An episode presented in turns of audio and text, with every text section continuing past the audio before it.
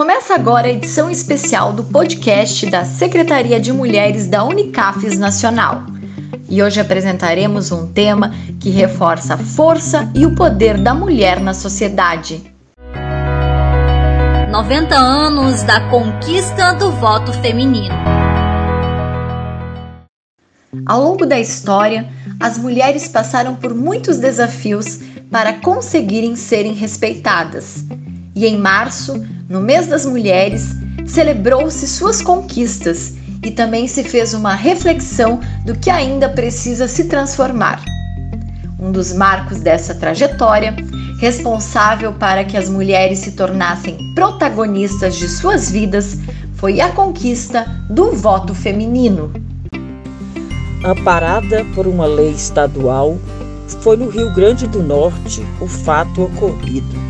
Em 1929, Alzira Soriano se elege a primeira prefeita do Brasil. Em 1932, o direito ao voto para as mulheres foi permitido. Porém, além do voto ter peso, continuava sob a tutela dos homens e do marido que uma mulher que consegue coordenar uma casa com tanta diversidade de trabalho que tem para coordenar uma casa, uma família, filhos, mães, pais, que a gente consegue é, ajudar. Então, ela também está preparada a qualquer diversidade de um país como o nosso. Nessa luta contínua, com muitas mulheres a sonhar, com a Constituição de 1988, enfim, somos iguais no direito de votar. Democracia se faz com participação e com direitos iguais. O voto feminista feminino foi uma conquista de vários dos movimentos sociais. Direitos das mulheres são direitos estendidos a filhos, a filhas, pais, mães e a toda a sociedade. A luta continua para que todas as mulheres possam exercer seus direitos. As políticas livres de violências, restrições e discriminação. A luta pela igualdade continua. Uma mulher com voz é, por definição, uma mulher forte, diz Melinda Gates. A parte das mulheres na política vem sendo gradativa.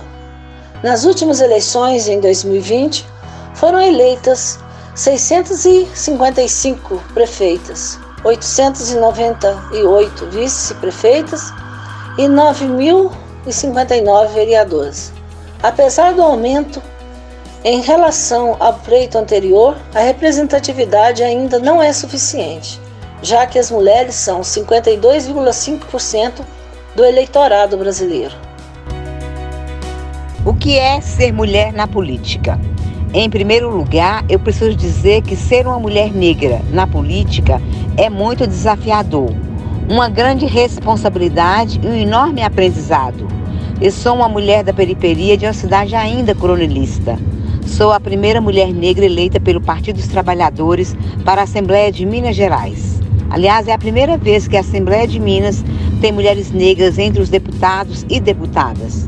Rompi com o machismo, com o coronelismo, com aqueles que pensam que para chegar ao parlamento só através da herança política venci o apadrinhamento político. Estou no parlamento com a missão de vocalizar os desejos, os problemas, mas também para as contribuições do meu povo preto e pobre, das mulheres do campo e da cidade. Estar na política é inaugurar um novo tempo na minha vida, uma guinada na vida pessoal e eu faço com o compromisso de ocupar bem os espaços, a tribuna, as comissões e tantos outros lugares para defender as mulheres e toda a gente que é alijada desses espaços de decisão. Eu sou o que para muita gente seria o improvável, e isso é muita responsabilidade que eu busco honrar diariamente. E a gente também tem que aproveitar esse direito ao voto, né, para a gente também escolher as nossas representantes. Né? Então, assim, eu acho que isso é uma coisa que a gente, a gente conseguiu o direito ao voto, mas a gente precisa pensar estrategicamente. Se nós temos direito ao voto, nós temos que ter representantes que estejam lá defendendo a causa das mulheres, as nossas causas, né? O direito a uma vida sem violência, é, o direito a, renda igual, a salários iguais, aos homens, né? É, o direito a estar nos espaços de poder, o direito a ter pelo menos 30% da bancada, por exemplo, de, de, de né, dos deputados é, é, da Assembleia Legislativa, a, a, Câmara dos Deputados, né, o Senado, a, as câmaras de vereadores. Né, é, a gente devia ter pelo menos 30%, na verdade tinha que ter mais, né? Porque as mulheres representam mais do que 50% da população. Então, assim, bom, mas a gente ainda não conquistou né, uma bancada igualitária entre homens e mulheres, mas a gente conquistou o direito ao voto. Então a gente precisa usar muito e pensar muito né, durante esse ano. Esse é um ano eleitoral, né? Então a gente tem a eleição para presidente da República, para governadores, para deputados federais e estaduais, e a gente tem que pensar quem se compromete com a nossa pauta. Quem se compromete com os direitos das mulheres, quem se compromete como a pauta da violência, né, contra a violência. Então, assim, eu acho que a gente precisa pensar muito bem antes de votar e a gente precisa de representantes das mulheres na, né, nos espaços de poder na política brasileira. Neste ano, celebramos 90 anos do voto feminino no Brasil graças à luta de muitas mulheres que desafiaram a sociedade e a invisibilidade, fomos reconhecidas cidadãs com o direito de votar e sermos eleitas. Garantimos o direito de disputar cargos eletivos e elegemos uma mulher ao mais alto posto da nossa nação, a presidenta Dilma. Seguimos ainda na luta por mais espaço na política, igualdade de direitos e no combate à violência de gênero. Enfrentar a misoginia e o machismo é uma batalha de hoje e sempre, até que todas nós mulheres tenhamos voz e vez na sociedade. Eu sou Gleice Hoffmann, deputada federal pelo PT do Paraná e presidenta nacional do Partido dos Trabalhadores e das Trabalhadoras. Minhas queridas brasileiras, hoje, Dia Internacional da Mulher, podemos dizer que o Brasil tem muito a comemorar e muito a fazer. As mulheres são a maior força emergente no mundo. Das 20 maiores economias mundiais, somos proporcionalmente a que tem mais mulheres empreendedoras. Mulheres que abrem seus próprios negócios e enfrentam com coragem e competência as dificuldades para crescer e prosperar. Participação da mulher nos espaços de construção e definição das políticas públicas é importante, principalmente para construir novas relações sociais e de equidade de gênero.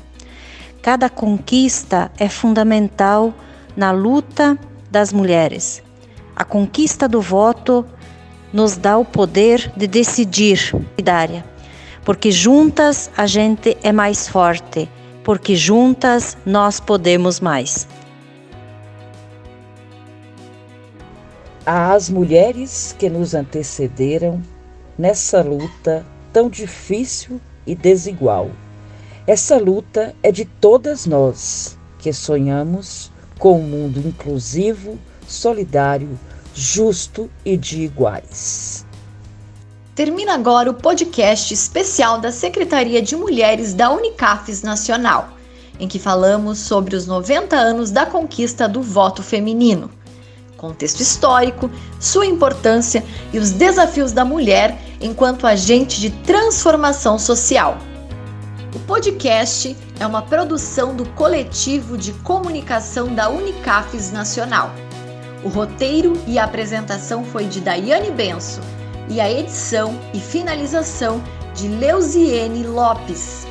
Este podcast contou com a participação especial de Regina Dantas, da Unicafes Bahia, Maria Matilde Machado, presidente da Cooperativa Central de Comercialização de Cascavel, no Paraná, Maria Josana de Lima Oliveira, presidente da Confederação Nacional dos Trabalhadores, Sandra Aparecida Rotes Alves, presidente da Cooperativa de Agricultura Familiar Solidária de Espera Feliz de Minas Gerais.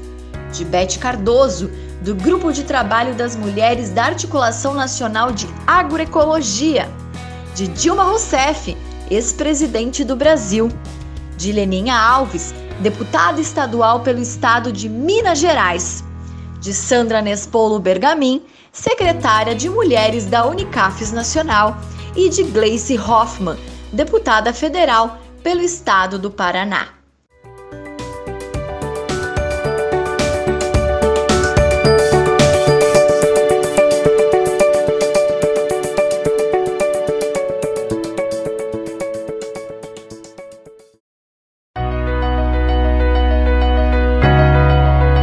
Noventa anos da conquista do voto feminino.